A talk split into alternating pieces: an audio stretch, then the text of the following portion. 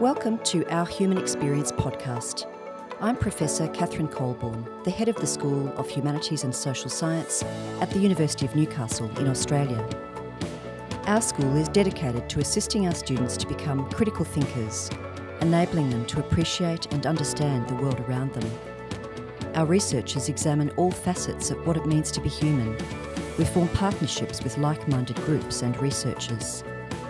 This podcast series features thought-provoking conversations with our humanities and social science academics who are helping to improve the human experience through their research.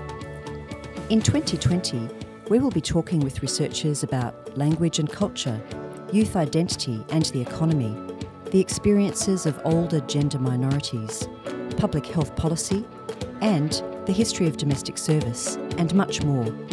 Thanks for joining us.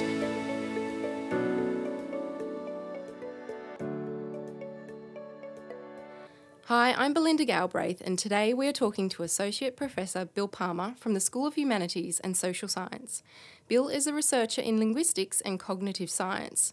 His latest research project aims to determine how culture and social diversity interact with landscape in representing physical space in the minds and grammars of speakers of Australian Indigenous languages.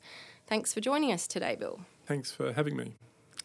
Firstly, I'm interested to hear about your background and how you got into this area of research. What is it about linguistics that fascinates you? I've always been interested in language. I've always been interested in words and interested in other languages and so on. So I guess that just was something that always resonated with me. It always appealed to me. So I guess I'm pretty lucky that I've got to, spend my career largely looking at language. Mm-hmm. I believe you started out in radio and TV, in broadcasting. So how did you switch over to linguistics? Yeah, well, look, originally I was interested in linguistics, and when I did my undergraduate degree, I did a major in linguistics, but that was a sort of sideline which I was just doing for my own interest. My main degree was in media and communication, and I was interested in working in film, actually. I wanted to be involved in the film industry, some kind of starry-eyed idiocy. And I ended up working in broadcasting when I finished that. So I did some stuff on radio. I was with ABC for a while as a journalist. But then after a while, I kind of lost interest in that. And I decided that I'd go back to uni and study something, do some postgraduate study, a master's or something, just really for my own intellectual satisfaction while I, tried to work out what I was going to do next. And I actually tossed up between studying history or linguistics because I'm interested in both of those things. And then I went to Sydney Uni and just wandered in off the street one day and spoke to the people in the linguistics department, and they said, yeah, come and do a master's with us. So I did that. And then when I started doing that master's, my plan was I would just do the master's for my own intellectual satisfaction, and then I'd go back to doing something else. But by the end of the master's, there was no way I was not going to go on and do a PhD, and then I went on and did a PhD, and it was fantastic, and then there was no way I wasn't going to try and work in linguistics, and here I am. Excellent. You've got a special interest in maps and landscapes and things like that, I believe. Yeah, well, that kind of ties in with the work I've been doing on space, not space as in, satellites and moon rockets, but space as in the way humans understand the physical world they're in, the way they understand the relationship between objects in the world, right? So I'm sitting here in a studio recording something, and in front of me there's this microphone, but I'm thinking the microphone's in front of me, right? You're in front of me sitting over there. But there are other ways of conceptualising the relationship between me and the microphone and between, the other objects in the room and so on. So really, in a way, the most fundamental thing we have to be able to do as humans to operate in the world is have some representation in our minds of where the objects around us are. Otherwise, we're just going to trip over things all the time or reach out to pick up a glass of water and not be able to find it. But we've got to have a representation in our minds of where everything is in relation to each other and to us, right? So how do we conceptualise that relationship? Well, people used to think that it was always done on the basis of our own bodies. You know, we've got a front and a back and a left and right, so we always think about things as being in front and or to the left or something, the water glass is to the left of the notepad or whatever. But actually it turns out that that's not the way a lot of people, a lot of cultures and a lot of societies conceptualise space. Instead, they might conceptualise it in terms of north, south, east, west. So you might say, you know, the water glass is to the west of the pad, or, you know, upriver, downriver, or, you know, uphill, downhill, or landward, seaward, or whatever.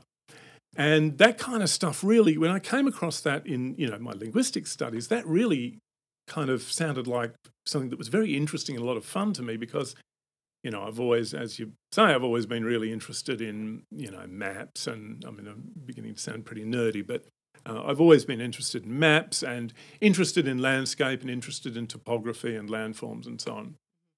And it really struck me as absolutely fascinating that you could have things like landscape turning up in language with terms like upriver, downriver and so on, and turning up in the way people think about space. So those kind of two aspects of my interest kind of converged in the kind of work I do with that. I assume that's what you're going to be looking at in your new project that's just been ARC funded, called Landscape, Language and Culture in Indigenous Australia. Can you tell me a bit about what that project's specifically going to be looking at? Right, so I like I say, I was sort of interested in the role that landscape and that, you know, our environment, or the environment around us, the role that plays in shaping the way we think about space, the way we conceptualise spatial relations.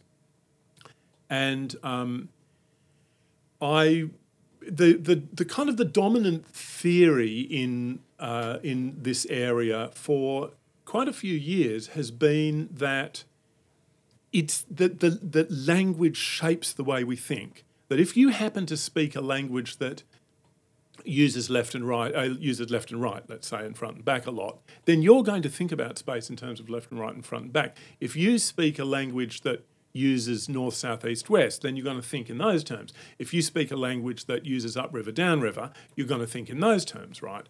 So this was the idea that really the way we think is shaped by the language we speak. But what I started noticing was that actually, you know, it's not random. It's not like anything goes, oh, this language happens to do that, so people think that way. That language happens to do something else, so we think some other way. But instead, I started to notice that, you know, languages that were spoken on small islands, because I've done a lot of work on these sort of Pacific languages, I started to notice that languages that are spoken on small islands often have the same sorts of ways of talking about space that make use of landward and seaward and so on. And that languages that are spoken in areas where there are big rivers tend to talk about space in the same way. Languages in regions with mountains talk about space in the same way. So that got me thinking that maybe it's not that the language shapes the way we think, but that the environment we live in shapes the way we think, and that in turn turns up in a bunch of things, including our language, right, which is the opposite direction of influence. So I developed this into a hypothesis, which I sort of rather grandly called the topographic correspondence hypothesis, which is that, you know, languages that are spoken, or the system of talking about space in a language will correspond or correlate in some ways to the environment in which the language is spoken. Now, this is a scientific study, and the great thing about science is you have hypotheses that you can test, right? So that's a hypothesis. It predicts that if I go and I find a language that's spoken in the mountains, they'll invoke those mountains when they're talking about space. So I started to look at, comparing languages that are spoken, that are unrelated, different languages, but spoken in very similar environments, to see whether the same stuff turned up in them. Or, yeah. Is this in the Maldives and the Marshall Islands and then Arkansas? Yeah, that's right. So that's what so this was the Atolls project, which I tested this on. So so I started to think, well, what would be the best way of testing this? Find some kind of human environment which is really weird, like not the kind of environment that people normally live in. And I came up with atolls because they're this really strange kind of environment where you have these narrow islands that are sort of strung around a big central lagoon and so on. It's an unusual environment. Mm-hmm. So if the environment shapes the way people think, then you should get weird stuff going on in those languages which correlates to it. So I had this big project that ran for a few years until a year or two ago, looking at space in atolls. And we compared the language in the Marshall Islands with the language in the Maldives, totally unrelated, to see whether they had similarities. Mm-hmm. And then also the same language in different environments would be different, right? So we also looked at Marshallese, spoken in the Marshall Islands, which is all these tiny little islands in Micronesia, compared that with the way this big community of Marshallese speakers who live in Arkansas in the middle of the US, mm-hmm. The way they talk about space. I don't know what they're doing there. Most of them seem to work in a chicken processing plant. I don't know why you'd go from the tropical Marshall Islands to a chicken processing plant. But anyway, to test that out. And, you know, that project came up with some stuff that showed that, the atoll environment did turn up in the language. But it actually showed something in a way that's much more important that wasn't factored into my original thinking. And that's that within any one community, people vary in the way they talk about space and the way they think about space. So what I found was, that the way people think about space, whether they use front and back and left and right or whether they use, north, south, east, west or whatever, depends on a whole range of factors like their occupation. Indoor workers use left and right a lot more than fishermen. Fishermen use north, south, east, west a lot more than indoor workers and so on. There were differences on the basis of age, level of education, gender, all these individual factors. So it's not the case that, as people have thought for a long time, that, in that community people talk about space and think about space in that way, and in this other community they do it in a different way. Mm-hmm. In fact, in any community there's a whole lot of diversity. Mm. So then the next thing comes, let's investigate that diversity. Let's really try to focus in on that and understand, what are the factors that affect the way people think, the way people think about space, and what aspects of their lives play a part in this. So what it really boiled down to is it seems that the way it's not just the environment on its own, mm-hmm. it's the way you as an individual interact with your environment. Mm-hmm. So that gave rise to this theory, which came out of that project, which we're calling socio-topography, mm-hmm. which is that the environment affects the way we think on the basis of the way we interact with it and the meanings we associate with it and so mm-hmm. on. Mm-hmm. So more social factors, economic factors, where you live comes part of it, but also who you are, what you do in your daily life and your culture and everything like that comes into it as well as to how you use the language to describe your space. That's right. That's absolutely right. And the language itself plays a part too. But so, so then the Australian Indigenous project, the one that that I've got this funding for now, which is sort of another big project, really trying to grab hold of that idea of socio-topography and also of the relationship with the environment sort of on a broader level and really drill down into that. So one part of the project is to just look across as many Australian Indigenous languages as possible. There's not many Australian Indigenous languages are spoken by many people anymore, some not spoken at all.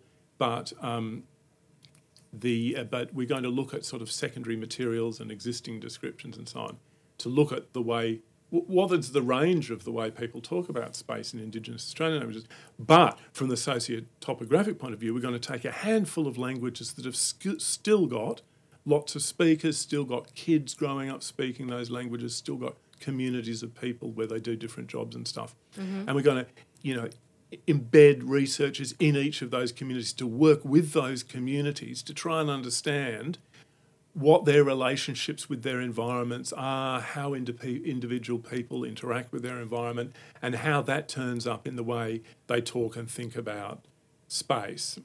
And the reason why I'm focusing on Australian languages is, partly because, Australian languages are very endangered, and it's important to do research within speakers and communities, as much as possible. But also because the idea is that Australian languages have been sort of held up in the wider theorising about space sort of internationally. People go, oh yeah, Australian languages, right? They all use north, south, east, west, and they don't use left and right and so on. And that's been held up as being really significant theoretically, that shows that it's the language that shapes the way we think, because, if your language just says north, south, east, west, then that's all you're going to do. But everybody I spoke to who worked with Australian language speakers said, yeah, but that's not actually the way things are in the language I'm looking at, right? So it became aware that this whole thing about what Australian languages were like was actually just based on a couple of case studies and really wasn't representative. So this is, it's really important. We can learn a huge amount about the way humans operate in terms of space by looking at what Indigenous Australian languages and communities do, and that work's never been done before. So, that's the goal of this project. So it's got a really broad spectrum look at all the Indigenous languages that you can come across these days, and a really in-depth look at a few select languages, I assume, in different environments, different things like that. Yeah, absolutely. So, there's this, like you say, there's this very sort of broad, shallow side of the project, which is just survey a lot of languages fairly superficially. And then the really narrow, deep side of it, where we focus in on a handful of languages. To really get to grips with what's going on in those languages, we need researchers who already have relationships with those communities, who already know a lot about the languages and so on, or else people we can embed for long periods of time in the community.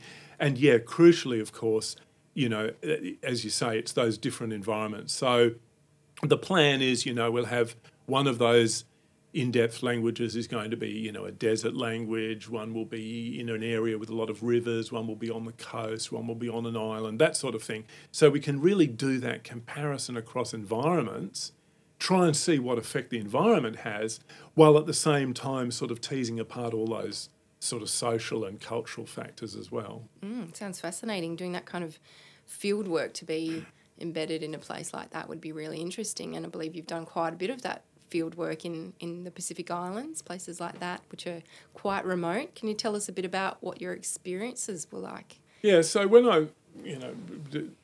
I've done a lot of field work over the years, not in Indigenous Australia.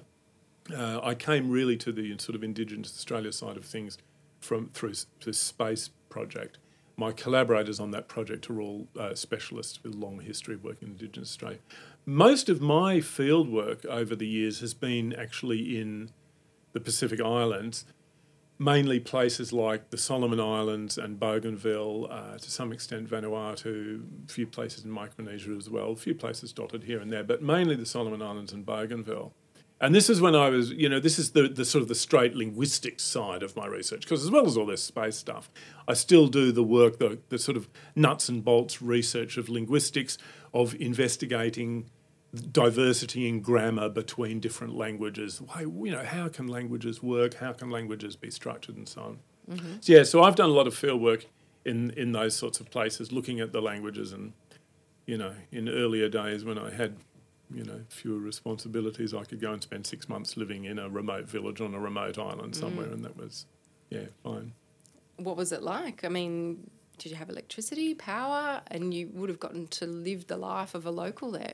Yeah, it was, of course. I mean, the communities that I've lived in and worked in are very remote communities. It's a completely different sort of lifestyle to, the lifestyle we're used to in Australia or whatever. I mean, it's not an urban lifestyle at all. I, live in a palm-thatched stilt house with, in a village with no electricity, no running water, no toilets. The nearest facilities are, a couple of hours away in an open boat. And that's, you know, quite an amazing experience. Yeah, it's funny. A lot of linguists do field work because it's really important to collect this sort of primary data. Mm. But some people absolutely love field work, and some people really don't like it at all. You know, it's like for some people it's a real chore. They hate the discomfort and the being out of their comfort zones and the, you know, the spiders and the, you know, everything else. But other people really love it, and I've always really enjoyed being in the field, really enjoyed living a completely different life, being in a completely different environment. And I mean, not having any of those resources, you know, how do you cook, you know, how do you wash your clothes, you know. But of course, I've always chosen tropical islands for this, right? Mm-hmm. I think quite sensibly, you know. I mean, one guy I know did work on this language called Chukchi, which is spoken in Siberia, up inside the Arctic Circle, and it's like... It's a bit different to a tropical island. Mental. Why? If you're going to do field work, you know, and there are a huge number of undescribed, undocumented languages in the world. Mm. They're all... It's equally important to work on any of them. To work on a language, you know, where could you go? I don't see any harm in going somewhere that's got swaying palms and... gold sandy beaches and, you know, crystal lagoons and so on. I mean, I'm quite comfortable with that. Yeah. But, I mean, the life it's very confronting. Mm. Okay, I mean, I remember the first time I was in the field, I was, you know, I sort of, you know, flew to Honiara, and then I got this, like, freighter ship that sailed around the islands for 24 hours, and then I got off, and then I got in an open... boat with an outboard motor for a few hours, and then I arrived at this village where I didn't know anyone, right? Yeah. I'm on my own, except I'm surrounded by people. But I felt the most exposed I've ever felt in my life. It was a really shocking sensation to know that, you know, I had no network, I had no fallback. That if anything happened to me, I mean, the people, of course, were fantastic, and they were delightful and so on, and all very friendly, and, you know, couldn't, you know, do more to help me. But if they had been, you know, axe murderers, there was nothing I could have done, right? There's no way I could have... Vulnerable. Mm. The nearest phone to call the police was 2 or 3 hours away by open boat, you know. Yeah. There's no... You are totally on your own in a way... that I realised when I felt that is something that no one who's not been in that situation could ever imagine what that feels like. Very rare experience. And then, you know, I remember once we went to this little island offshore, and just to have a look at, they were going out to the island for something, so I just went with them. It's a little uninhabited island, classic tropical island, you know, a little round thing with a few palm trees surrounded by sand and so on. And, you know, the guys sat down on the beach after they'd done whatever they were doing, and they, you know, pulled out the betel nut and started chewing and laid back and relaxed and so on. And I thought, I'm going to go for a swim around the island. So I started swimming around the island. And when I was on the far side of the island, I was just sort of lying in the lagoon. There was beautiful water and beautiful sky and so on, lovely island. And I just thought to myself, if anything happened to me, like, let's say, I mean, because there's plenty of dangerous things in the Pacific. If I got bitten by a shark, right, or I stood on a cone shell, they have these shells that have got this, like, venomous spike, right? You know, and there are other things, right? If something happened to me, that's it. There will be no care flight helicopter. No. This is, you know, I'd be dead. Yeah. The guys... after an hour or two, might start wondering where I was and go for a bit of a wander to see if they can spot me. Mm. And let's say I wasn't dead by that point. Well, then they might sort of put me in the boat and go back to the village to get some more petrol, and then go to the nearest town, where I can tell you there is a hospital, which is something that, you know, a term that dignifies it in a way which is totally unwarranted. You know, it's a fibro shed with 4 rooms and a nurse who comes round once every, you know, week or two. I mean... you're on your own. Yep. If anything happens, you're dead. Mm. But it's just such a different experience to ordinary life. That and you've survived to tell the tale. I've survived to tell the tale. And, you know, people usually do. So that's a good thing. It sounds fascinating. It really does. My next question was going to be in regards to the leader of the Endangered Languages Documentation Theory and Application Research Program here at the uni, and you have been for a number of years now. I was going to ask about what you think in terms of endangered languages worldwide. Where are we?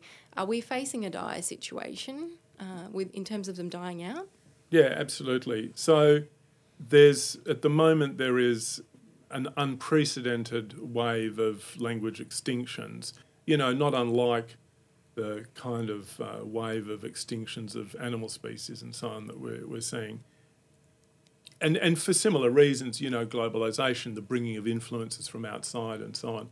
But there are a very large number of languages in the world are now only spoken by very small numbers of people and are classified as endangered. The total number of languages spoken in the world at the moment is about 7,000 separate languages. Mm-hmm. And estimates... Probably the most realistic estimates are that half of all of those languages will have died out by the end of this century. Right.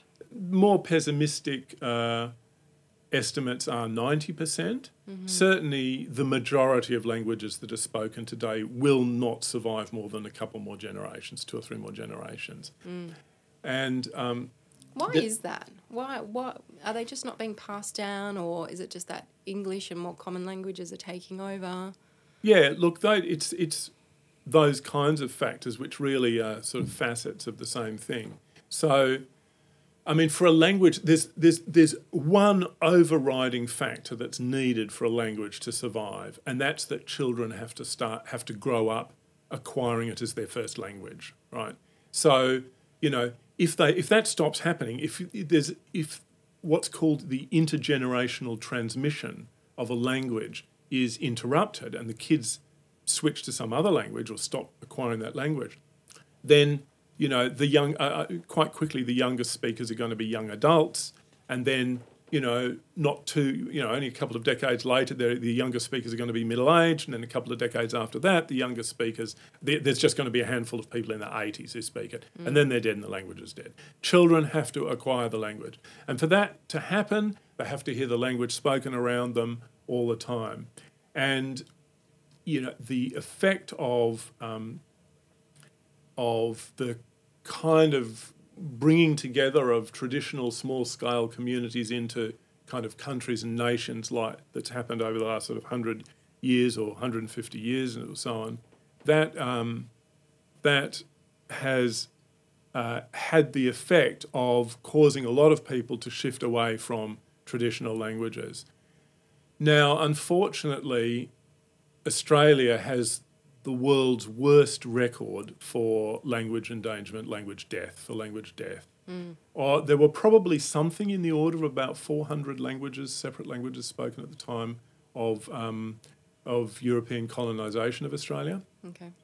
And today there are something, it's very hard to know for sure, but there's something around maybe 13 to 15 languages that are still being acquired by children. That means that of all of the ones that are left of those 400, which might be as many as maybe 80 still have some speakers, most of those the speakers are small in number and old, generally middle-aged or older. Mm-hmm. Though it's only that sort of dozen or half, dozen and a half languages, that Indigenous Australian languages that are still spoken by those Indigenous communities that are likely to survive beyond the next generation or two. And, of course, in Australia, the reason for that's, you know, obvious. The Indigenous population was overwhelmed, if only in terms of numbers, by English speakers. But, of course, there were also official and semi-official policies of suppressing Indigenous languages and Indigenous culture and so on, and worse. Mm. But... the effect of all these small-scale communities that had lived for so long in Australia being brought into a one large state which was linguistically, well, it was monolingual, and that had the effect of... And of course, it means that if people want to get on in the world, and this is something you see all over the world, right? You see this in Papua New Guinea with Tok Pisin, and you see it in, Indonesia, where there are lots of many hundreds of languages, and, of course, Malay, of which Indonesian is a variety, is spoken everywhere. And if you want to get a job, if you want to get an education, if you want to listen to the radio, if you want to communicate, if you want to go and be in town and communicate with people from other parts of the island or the country, you have to speak the large metropolitan language that is the language of communication in your nation, in your state, right? English in Australia, Indonesian in Indonesia, and so on. And so there's a very strong incentive for people to move away from their traditional languages, as well as a lot of traditional cultural practices. Mm. But a huge amount is lost when that happens. An enormous amount of traditional culture is lost, but also an enormous amount of traditional knowledge. So, for example, 3/4 of all plant-based pharmaceuticals were discovered by talking to traditional healers who were drawing on the specialist medical and plant terminology enshrined in their language. For every language that dies, an enormous amount of important knowledge is lost. But also there's a huge degree of identity invested in language.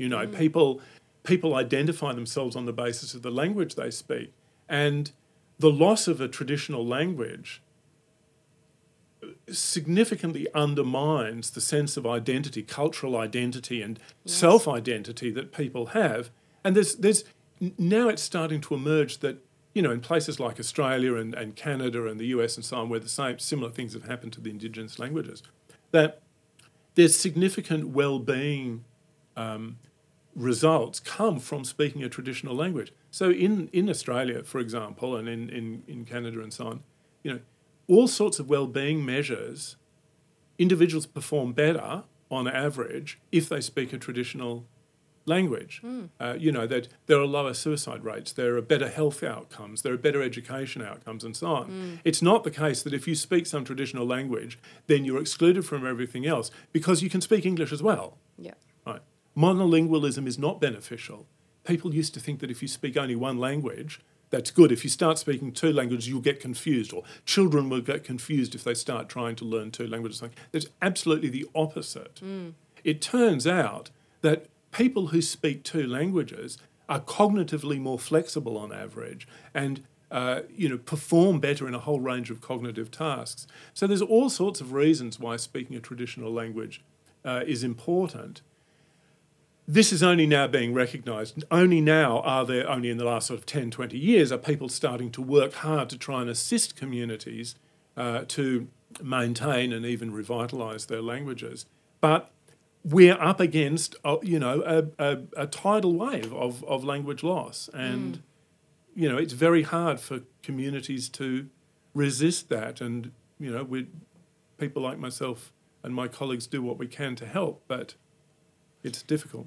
Yeah, it certainly sounds like a huge challenge, but something that you and your colleagues are working on to help preserve and keep some of those languages alive, which is really good to see and a great thing to be part of, no doubt. It's been fantastic talking to you today, Bill. Really interesting. Thanks for sharing with us. Oh, it's been great to chat. Thank you.